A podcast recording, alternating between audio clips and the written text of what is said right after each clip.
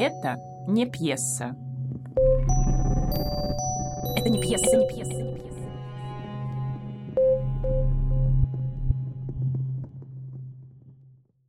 Здравствуйте, меня зовут Мария Сизова. Мы продолжаем наш курс лекций. Я филолог, театровед, театральный критик и человек, который на протяжении 15 лет занимается современной драматургией. И сегодня я хотела бы обратиться к такому понятию, как документальный театр, к такому явлению, как документальный театр, потому что, в общем-то, это достаточно сложный разговор, поскольку категория документа в искусстве размыта, максимально размыта. И э, замечательная книга Зара Абдулаевой «Постдок», который фиксирует смерть документального текста документального театра, в какой-то степени открывает этот разговор и закрывает его да, о механизмах работы с документом, она послужила такой отправной точкой для ну, вот моего раз, размышления совместно с коллегами, театроведами, студентами о том, что такое документ, как документальный театр, какие перипетии да, документальный театр претерпевал в России, что заимствовал у зарубежных коллег, да, и вообще, что можно считать документальным театром, что можно не считать, какие, и самое главное, какие пьесы, потому что главный интерес представляет драматургия,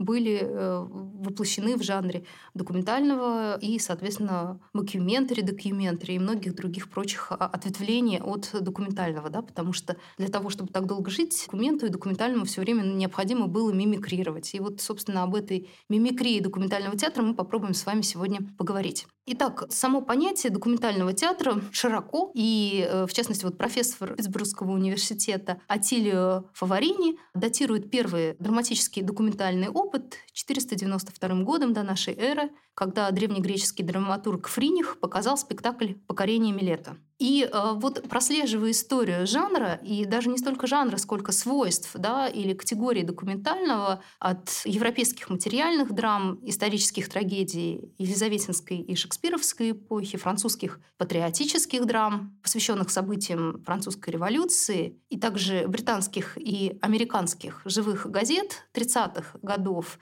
и немецких пьес о Холокосте, например, да, мы можем обнаружить элементы документального театра в разнообразных видах, изводах, подвидах и подразделениях.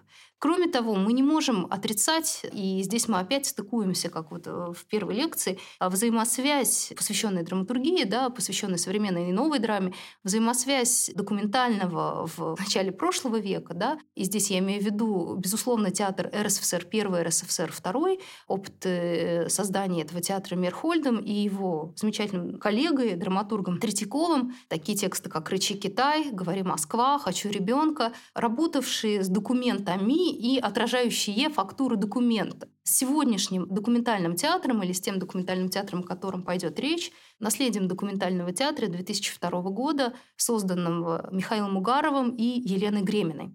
Документальный театр 2002 года, основанный как, э, собственно, некоммерческий, да, некоммерческое объединение театральное Содружество на паях, да, как Московский художественный общедоступный театр, был основан как Содружество на паях, так и театр ДОК был Содружеством на паях. Чем-то представлял собой лабораторный проект, организованный при поддержке Института «Открытое общество» и Лондонского театра Роял Корт, который э, саму идею создания, как я уже говорила в предыдущих лекциях, вот этого независимого объединения объединения, занимавшегося бы современной драматургией, современными формами, изводами документального театра, поддержали.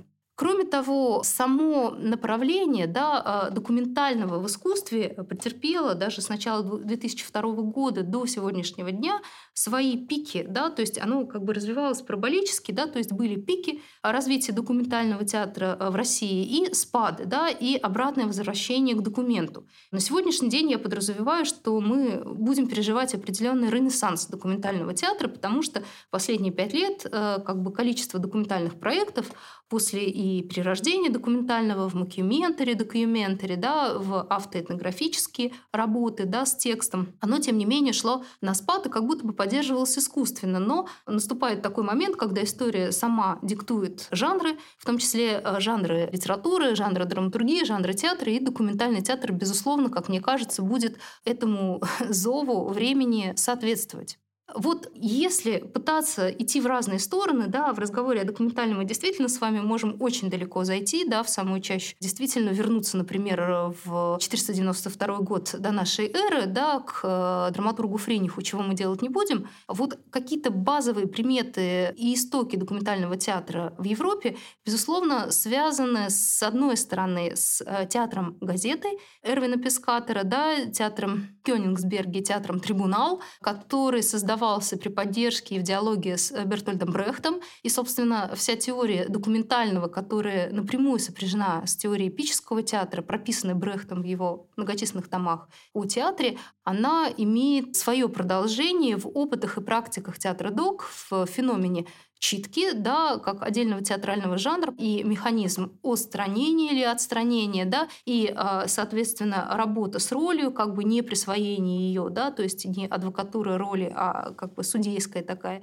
позиция по отношению к персонажу. И, собственно говоря, само позиционирование театра как трибуны, не кафедры, да, все это органически переплетается с современностью, да, с опытами документального театра в Москве, да, и не только в Москве. В то же самое время вот эта, ну, так скажем, определенная политическая ориентированность этого театра, а все-таки то, что делал Эрвин Пескатер в театре «Трибунал», как то, например, пьеса «Заговор императрицы», посвященная событиям революции да, 17 года, и э, всевозможные его опыты по размыканию да, театрального пространства, одновременности и э, внедрению хроникально-документальной киносъемки в ткань спектакля, то есть фактически он еще разрабатывал идею кинофикации, театра, да, то есть активно внедрял эту идею как не инородного элемента, а как части поэтики спектакля, да, новое семиотическое образование, да, новый элемент, который входит в эту органику, они являются отдельной отраслью да, искусства, да, отдельно кино, отдельно театр. Нет, это все взаимо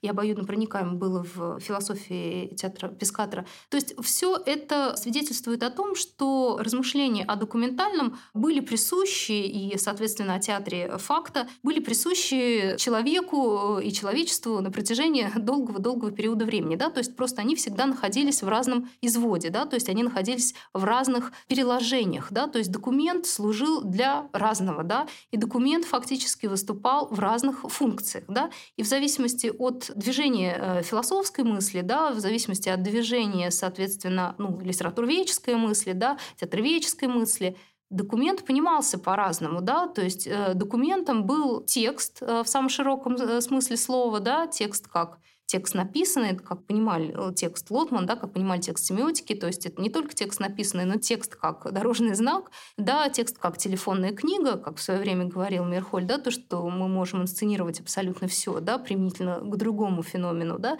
и текст как человек, да, то есть если мы работаем с документальным театром, да, то есть человек как источник документации, да, и это огромный пласт э, польского свидетельского театра, да, разговоры, с, соответственно, со сцены не профессиональных актеров, а свидетелей, да, которые э, рассказывали свои истории. Эти истории были связаны с разными фактами истории человечества, да, и это связано, безусловно, с феноменом, соответственно, исторической памяти и знания memory studies, как эту память перерабатывать да, при помощи театра документа. Это знания, а, связанные с документом как, а, соответственно, пространством, да, когда пространство выступает в функции документа. Это тоже очень интересный опыт, который э, наследует традицию и гидеборовских бесцельных дрейфов по Парижу в 60-е годы в рамках ситуационистского интернационала, да, когда они переименовывали кварталы, выстроенные в Декербюзье, и уходили из центра. Да, то есть, опять же, такая децентрализация да, уходит из исторического центра, из красоты, да, то есть исход от Эйфелевой башни, да, назовем это так. И, безусловно, это связано с ну, обращением к пространству как призраку, да, то, о чем пишет Татьяна Гордиенко, исследователь э, сайт э, специфического и спектакля инситу, и то, что связано с статьей, когда-то мной в одной из лекций упомянутой, Дериды э, «Призрак Маркса», да, то есть с ностальгией, с памятью места, с пространством как полимпсестом, на котором все время что-то пишется и сквозь которые просвечивает просвечивает история. Все это категории, сопряженные с документом. То есть документ, в общем-то, это достаточно, и это очевидно, да, широкое понятие, которое театр активно применяет во всех интересных ему изводах, да, будь то сайт-специфический проект, связанный с попыткой освоить город, да, попыткой освоить пространство. Например, в Петербурге есть очень интересный э, спектакль «Человек в маске», который сделал Кирилл Люкевич, и он действительно этот спектакль пророческий получил золотую маску за эксперимент в прошлом году. И этот спектакль сайт-специфик по граффити Лиговского проспекта. Да? То есть, с одной стороны, у нас есть город, да, Лиговка, в самых ее неприглядных уголках, да, то есть начиная с железнодорожных путей, заканчивая ну, вот этими линиями э, дорожных магистралей, вдоль которых мы идем с проводником. С другой стороны, у нас есть искусство граффити, да, которое как бы вполне себе легитимно, и Бэнкси научился отстаивать право граффити-художников э, быть услышанными, признанными, узнанными и э, дорого продаваемыми. Да, и вот у нас наш проводник Кирилл, э, не Кирилл Люкевич, а Касьян, артист, собственно, он действительно студент и граффити-художник, да, человек, который там с младенчества, можно сказать, как только он смог взять в руки вот этот баллончик, рисовал эти граффити, он нас в этот мир документальный, с одной стороны, граффити-художников, с другой стороны, пространство Лиговского проспекта проводит. И это тоже очень интересный жанр. С третьей стороны, когда мы с вами говорим о документе, вот я говорила, документ человек, это очень сложная граница, да, вот, которой мы касаемся, это, безусловно, граница, которая пролегает между театром и, соответственно, перформансом, между актером и перформером, потому что мы можем приводить до бесконечности разные опыты, ну, от самых известных, да, художников, которые всячески всячески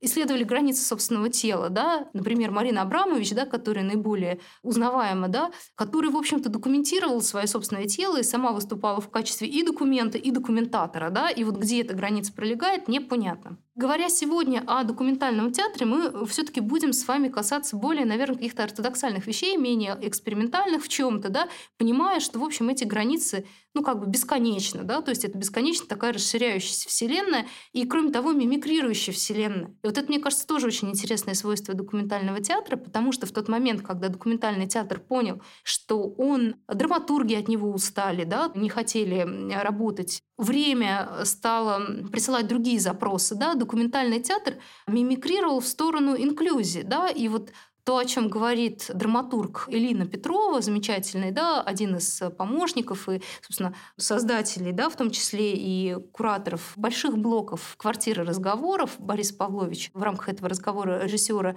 работающего в рамках инклюзивных проектов, да, то есть документальный театр стал изменяться и переходить, и драматурги, которые им занимались, стали переходить больше в режим такой автоэтнографии, то есть исследования того или иного обстоятельства, феномена, да, изнутри, а не снаружи. То есть не как бы сухая аналитика, журналистика, да, когда я вхожу на территорию, соответственно, квартиры и пытаюсь да, документировать жизнь людей, а я э, приживаюсь да, к этой квартире, или я, грубо говоря, должен иметь какие-то обстоятельства вводные, по которым я к этим людям пришел, я имею к ним какое-то отношение, да, к этому комьюнити, который я буду документировать и снимать. Да. Вот это изменение этическое, в первую очередь, которое произошло с документальным театром, оно тоже кажется очень важным, и как бы его очень важно фиксировать, да, потому что, безусловно, любое явление, любой феномен, о котором мы говорим, оно коррозию-то временем претерпевает, да, то есть оно как бы меняется, обтачивается, как камень об воду. И вот тот документальный театр, о котором пишет, э, собственно, Эрвин Пескатор, называя его театром газеты, да,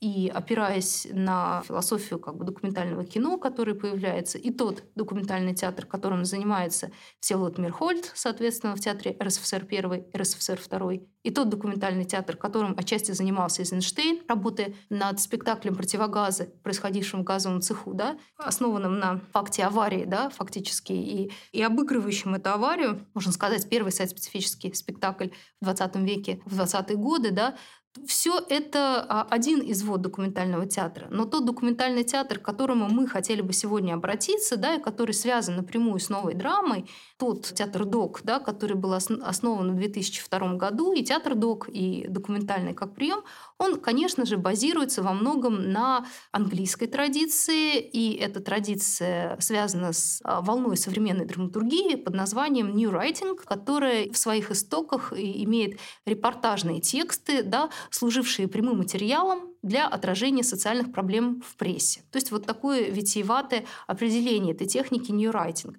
И второе э, важное, да, то, что происходит в 80-е годы в Англии, это, соответственно, движение no one listening, да, то есть никто не услышит, под влиянием которого социальные журналисты начинают уходить из социальной журналистики и начинают писать пьесы. Да? То есть можно сказать, что первыми драматургами в 80-е годы становятся не литераторы, а социальные журналисты. Да? И это имеет тоже свои как бы и художественные достоинства, и художественные недостатки с точки зрения там, композиции этих текстов. И если говорить о технике, да, с помощью которой эти тексты собираются, то даже у этой техники есть название. Да? Ну, в общем, это достаточно проработанный вопрос, он немножко рассыпан. Литературу об этом можно найти, и она действительно как горох разбросана в интернете. Да? То есть можно начать с чтения там, книги Зары Абдулаевой. Постдок можно, например, посмотреть замечательную книгу «Драма памяти» Павла Руднева, да, театроведа и эксперта театрального, историка э, театра, который много очень занимался и занимается по сей день и продвижением, и работой современной драматургии. Там отводится целая глава документальному театру.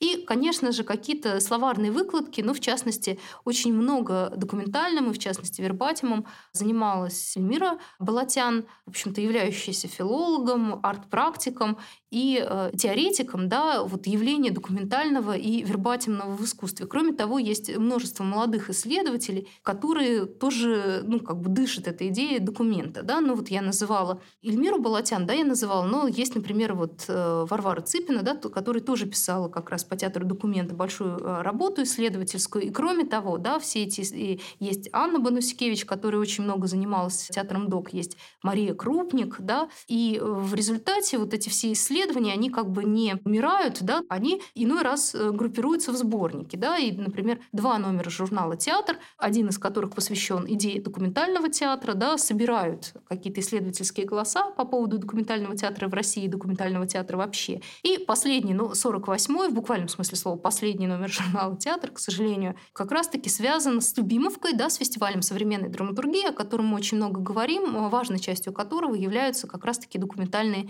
пьесы.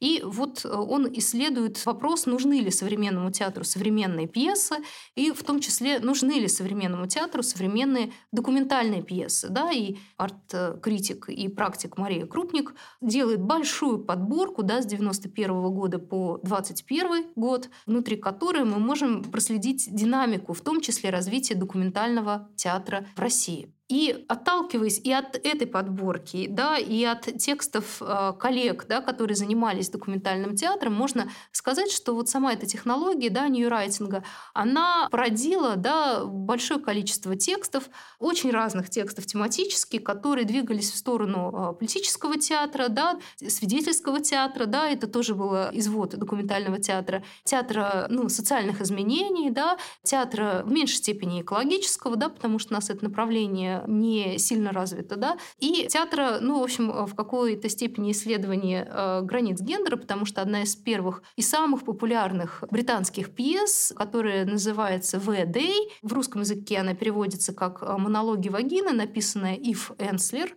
В 96 году, занималась документированием материалов, монологов сотен женщин различных вероисповеданий, ориентаций, возраста, цвета кожи. И, в общем-то, эта пьеса рассказывала о том, как мы относимся к собственному собственному телу, да, то есть в ней не было никакой крамолы, но была исходная коллизия, да, в результате которой у каждой из героинь в жизни что-то не происходит, и это не происходит по причине незнания. Определенные драмы, да, которые происходят в жизни каждой, у кого-то это связано с насилием, у кого-то это связано там, с потерей ребенка, да, э, когда тело выступает фактически антагонистом героини, да, то есть тело начинает на нее прямо или косвенно воздействовать, да, и как бы в, момент этого прямого или косвенного воздействия каждый из героинь этих монологов начинает себя осознавать, да, то есть она начинает осознавать себя в каком-то экзистенциальном изводе, и, собственно, вот в рамках вот этого осознания она как принимает решение, да, то есть вот свой микровыбор совершает относительно дальнейшего пути, да, как она будет жить дальше.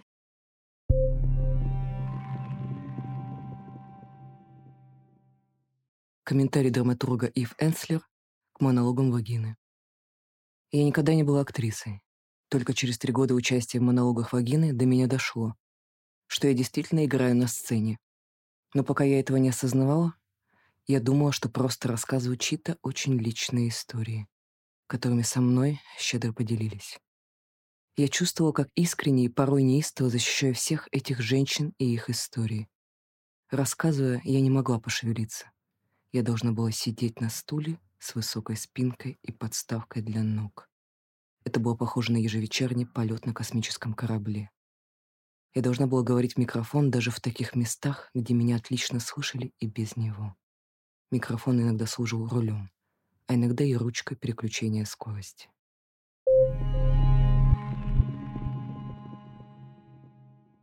И эта пьеса была так популярна, что она в Нью-Йорке, да, как Off of Broadway, в рамках вот э, движения Off of Broadway театров, получила широкое распространение, да, то есть вот она игралась и играется до сих пор, да, даже в Петербурге есть спектакль, но он как бы абсолютно не соответствует э, первоначальному тексту, да, он, как сказать, работает на акцентировании одного единственного слова, да, в этом переводе из двух слов э, пьесы и привлекает именно своей какой-то физиологичностью зрителей, по всей вероятности вероятности. Но при том, да, вот та постановка, которая шла в Нью-Йорке, она работала на жернова да, современного феминизма и была признана манифестом да, современного феминизма, кричащим о социальной несправедливости общества по отношению к женщине, да, и по отношению в том числе к ее телу. И на сегодняшний день это пьеса, которая максимально безыскусно сделана, да, то есть если мы ее посмотрим, структуру этой пьесы, да, ну, в общем-то, это порядка семи монологов, склеенных между собой, да, ну, то есть это очень просто. То есть если бы эта пьеса была прислана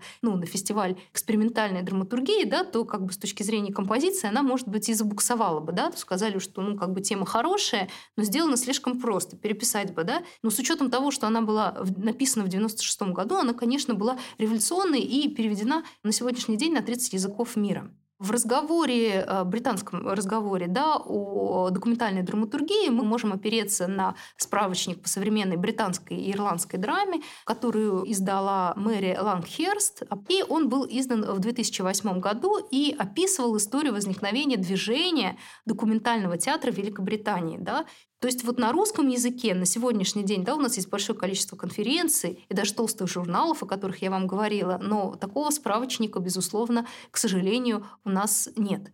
И э, вот в этом справочнике, да, изданный Мэри Лангхерст, мы можем с вами прочитать очень интересные факты. Да. Во-первых, внутри него собраны все драматурги, которые занимались и в разной степени активности да, писали те или иные пьесы. Ну, например, там есть такие тексты, как текст Ричарда Нортона «Нюрнберг Тейлера, да, или «Цвет правосудия» пьеса, или пьеса Стивена Лоуренса «Оправдывая войну», и разговор с террористом, да, Роберта Соуна, который, в общем-то, стала ну, таким тоже очень ярким, да, провокационным текстом, потому что она, эта пьеса как раз-таки э, попала в пул движения No One Listening, никто не выслушает, потому что она размышляла о природе насилия как такового. Да? То есть, казалось бы, название хорошее, да, разговор с террористом, оно скорее похоже на название фильма, триллера, ну, я не знаю, да, ну, вот что-то такое, да, напряженное, когда мы пытаемся выяснить э, обстоятельства, да, которые спровоцировали того или иного человека человека поступить так и не иначе, да, то есть совершить э, теракт. А, значит, эта пьеса строится так, что в ней разбираются истории людей, которые были подвержены насилию или которые, соответственно, это насилие совершали да, в отношении других людей. Также есть э, мнение сотрудников сферы религии, да, которые размышляют о природе насилия как такового. И вот в процессе этих огромных интервью, а документальный театр в первую очередь, э, это театр очень больших черновиков, очень э, толстых черновиков, потому что прежде чем собрать пьесу, да, как говорит один из кураторов да, документальных проектов Александр Родионов, много занимался документальным театром и учил драматургов, мы никогда не знаем, э, что в конечном итоге получится. Да? То есть мы приблизительно понимаем, да, когда идем интервьюировать, да, или когда идем в ту или иную среду да, людей, в то или иное комьюнити, но мы никогда до конца не знаем, как сложится эта пьеса. Да? И поэтому в документальном спектакле всегда большое количество черновиков.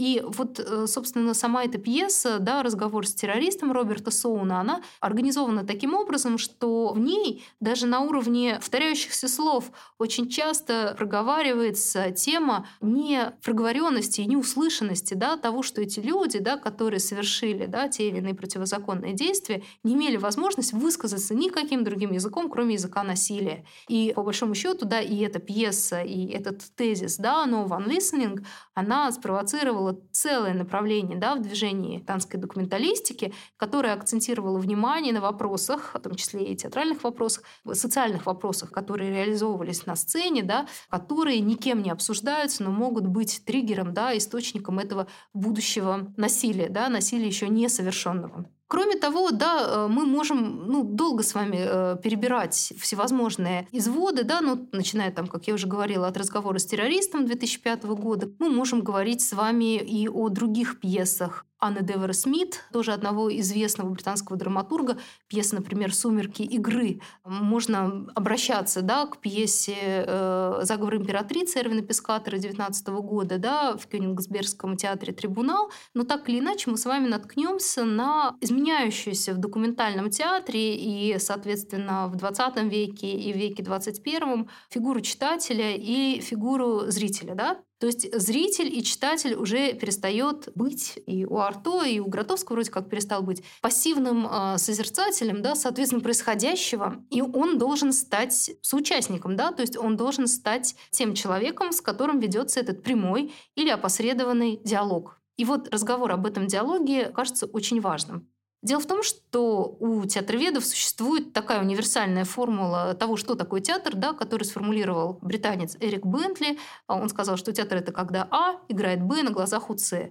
И в соответствии с видоизменением этих элементов мы видим разные микро- и макро-революции внутри театра, да, происходящие. И, конечно же, документальный театр очень много работает и с фигурой актера, да, который внутри этого театра оказывается, да, и которому он фактически как будто запрещает играть. Да, он говорит о том, что вы свидетель, да, ты актер-свидетель, да, веди себя как свидетель, не вживайся. Также из фигуры зрителя, который становится отчасти соучастником этого действия, да, и э, в рамках этого соучастия должен э, делать ну, какие-то свои, ну, если очень грубо, условно интеллектуальные выводы по поводу да, этого действия и по поводу этой ситуации. И, безусловно, тот театр, да, документальный театр, с которым мы сегодня должны коротко поговорить, да, который э, появляется в стенах театра ДОК в 2002 году, он исповедовал, с одной стороны, идею максимальной открытости, да, который закладывал и Долдри, и Ив Энслер, и адепты да, британского театра, и самого движения No One Listening. С другой стороны, он предлагал какие-то свои новые конвенции, которых, я думаю, имеет смысл тоже сказать. Документальный театр появляется да, как независимое содружество в 2002 году. Его фактически родителями становятся теми людьми, которые опекают документальный театр и вообще жизнь на него кладут, становятся Михаил Угаров и Елена Гремина, то есть это тоже ни для кого не секрет. И он тоже переживает разные фазы своего становления, такие микрофазы, да, от э, документации, от, грубо говоря, «Войны Молдаван за картонную коробку», то есть абсолютно художественной пьесы Александра Родионова, которая основана ну, как бы на документальной истории, до, условно, включая пьесу «Сентябрь док», события, описывающие осень, Беслан, и пьеса это состоит, то есть там нет вообще никаких фактов, там есть чат, да, внутри которого ведется переписка между тремя группами населения, да, то есть я не буду спойлерить, она есть на сайте театра студию Паровоза, ее можно прочитать, посмотреть. И, в общем-то, она как раз-таки вслед за разговором с террористом Долдри исследует природу ненависти, да, то есть вот ту волну межнациональной розни, да, агрессии, которая произошла после событий Беслана.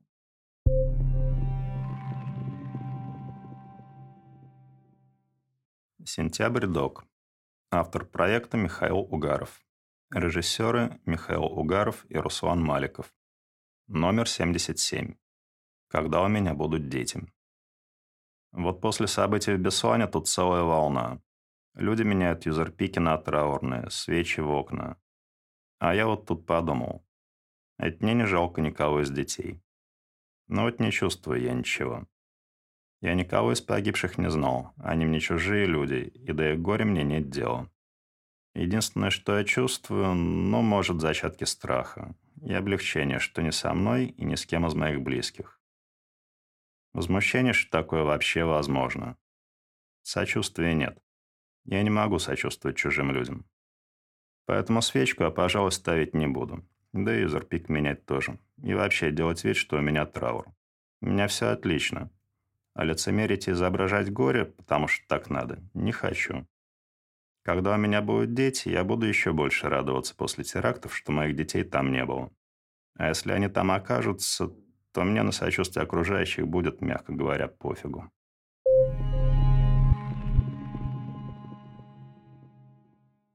Попытка, ну, не сформулировать, что с этим делать, но хотя бы обозначить, что это происходит, да, то есть э, на уровне драматургии. Этот спектакль идет на сцене театра ДОК. И на сцене театра ДОК еще идет огромное количество спектаклей, после которых театр ДОК выселяет.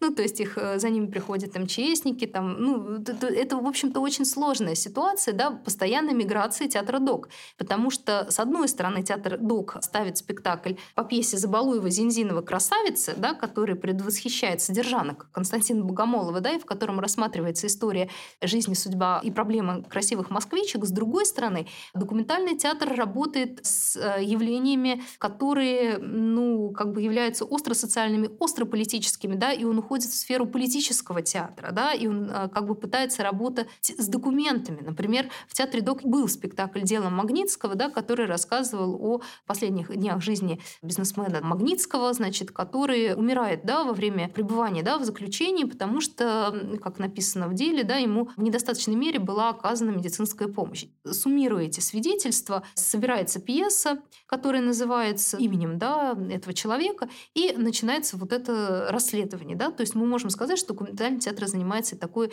социальной журналистикой, то есть э, то, что он заимствует у зарубежных коллег. Но кроме того, документальный театр, конечно же, устает от бремени вот этого такого серьезного, догматического, бесконечного повествования о тяжелом, да, и он пытается как-то облегчить структуру, что ли, и пытается мимикрировать в сторону жанра, да, то есть как бы ухода от ортодоксального вербатима, да, дословной фиксации речи, к, соответственно, вещам игровым, потому что, конечно же, можно сказать, что многие драматурги, которые работают в документальном театре, они скучают по игре как механизму репрезентации текста. И поэтому возникает еще один очень интересный жанр, о котором бы мне хотелось успеть сказать. Это documentary-mockumentary, да, который возникает в кино из многочисленных отсылок «Первой на Луне» или к работам Федорченко, да, где, с одной стороны, или, например, «Ведьма из Блэр», да, когда нам дается полудокументальная история или ситуация, внутри которой мы понимаем, что начинаем сомневаться, действительно ли это произошло, или это подтасовка, да, или это мистификация. Собственно, а, документальный театр начинает придумывать вот подобные истории, которые как будто бы а, работают с документальной фактурой, но ее в игровой манере видоизменяют очевидный пример documentary mockumentary, да, когда работают с нашим э, зрительским восприятием, это пример из кино, опять же, это, например, выход через сувенирную лавку, да, Бэнкси, когда мы на протяжении всего фильма ждем открытие этой великой тайны, кто же этот художник, да, кто скрывается под этим ником, да, под этим псевдонимом, и так и не дожидаемся этого, да, то есть это вот такой обман нашего зрительского ожидания. В документальном театре тоже были такие сюжеты, они были не специально э, спровоцированы, но тем не менее они существовали, и даже скорее в новой драме. Первый сюжет был связан а, с фигурой братьев Дурненковых, которые как будто бы должны были появиться на Клязьме в один из первых годов да, существования Любимовки, и э, они не приехали, и Михаил Угаров, который уже был хорошо знаком с текстами братьев Пресняковых, да, братья Пресняковы написали, например, изображая жертву, терроризм, половое покрытие, ну, писали как братья, предположил, что это э, мистификация и фейк, да, что это кто-то, значит, под псевдонимом решил заняться таким художественным троллингом и, э, значит, выдумать фигуры двух братьев, еще одних братьев, которые тоже пишут пьесы в дуэте. Да, не секрет, что в самом начале своего творческого пути э, талетинские драматурги, братья Пресняковы, Вячеслав и Михаил Дурненков, написали достаточное количество пьес вместе. И вот эта вот документальная мистификация в конечном итоге стала поводом для шутки, анекдота, который э, Михаил Угаров в сборнике, выпущенном в Эксмо братьев Дурненковых спустя годы, да, «Культурный слой», в качестве предисловия описал. Но, безусловно, это не повод, да, то есть это просто ситуация, да, когда э, драматурги становятся ну, таким объектом полудокументальной мистификации. А повод, например, это разговор о пьесе Михаила Дурненкова да, «Синий слесарь», который представляет собой э, сюжет, о а, художнике, да, который приходит работать на АвтоВАЗ и пытается, значит, наладить там контакт с местным контингентом, с людьми, которые работают на АвтоВАЗе, и поставить с ним, ну, как бы массовик-затейник, да, то есть этот парень, главный герой, он так зовется герой, вот, он должен с ними поставить спектакль.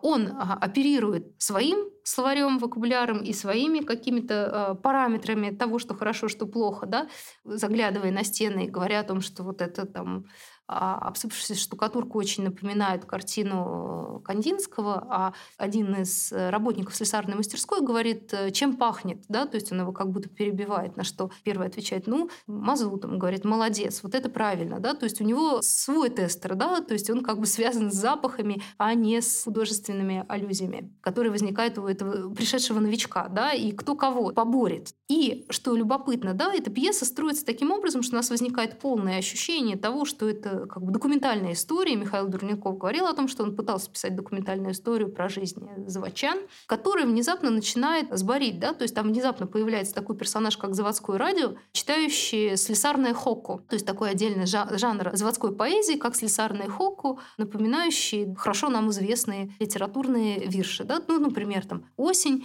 чернильная синяя остановок, в автобусе свет такой яркий, что сразу же можно напиться. И вот эти хокку, они перемежают быт этих заводчан. Да? И по большому счету вот эта полудокументальная пьеса, которая должна была стать текстом производственной драматургии, да, производственной драмы, а мы знаем, что в 30-е 40-е годы да, этот жанр как бы существовал отдельный. Описанию этого жанра даже посвящена отдельная книга Виолетты Гудковой, да, советская драматургия 30-х 40-х годов, годов.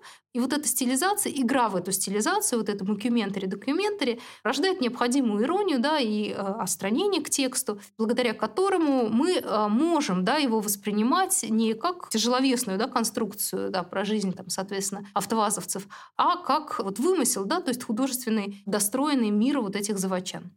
Подводя ну, какие-то итоги, с одной стороны, мы испытываем недоверие уже и к документу, да, то есть то, что связано с движением No One Listening и New Writing, да, когда мы ищем документы, да, то есть документ тоже мистифицируется, и по большому счету документальное становится частью свидетельского, да, когда действительно у нас документ из сферы текста, да, в буквальном смысле этого слова, да, текста так или иначе, да, текста как знака, уходит в сферу э, человека, да, в сторону свидетельского театра, когда а, фактически носителем этого документа становится э, человек и всевозможные ну, обращения театра к э, такого рода опытам, ну, как то, например, спектакль «Акын-опера», да, когда главным действующим лицом э, становится мигрант, который рассказывает о своей жизни на родине и своей жизни здесь. И в этой разнице мы видим ну, как бы колоссальное несовпадение да, его образования и каких-то установок, которые у него были прежде, и тех установок, которые у него стали да, при его жизни в Москве.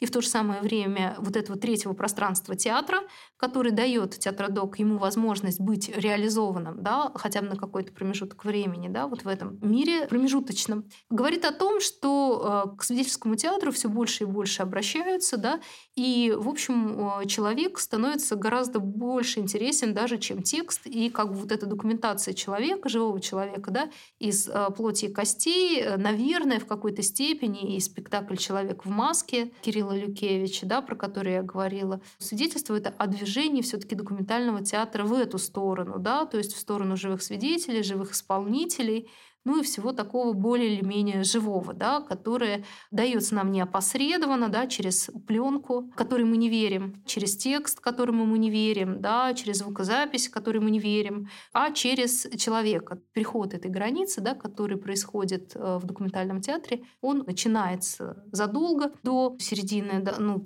там, не знаю, десятых годов э, двухтысячных, да, и начинается, соответственно, очень давно у перформеров, но документальный театр, вот этот принцип документации тела и присвоения себе да, тела, соответственно, свидетеля забирает. Да? И я думаю, что мы увидим большое количество интересных примеров, и «Человек в маске» Люкевич — это не последний спектакль, о котором можно будет такого типа театре рассказать. Спасибо.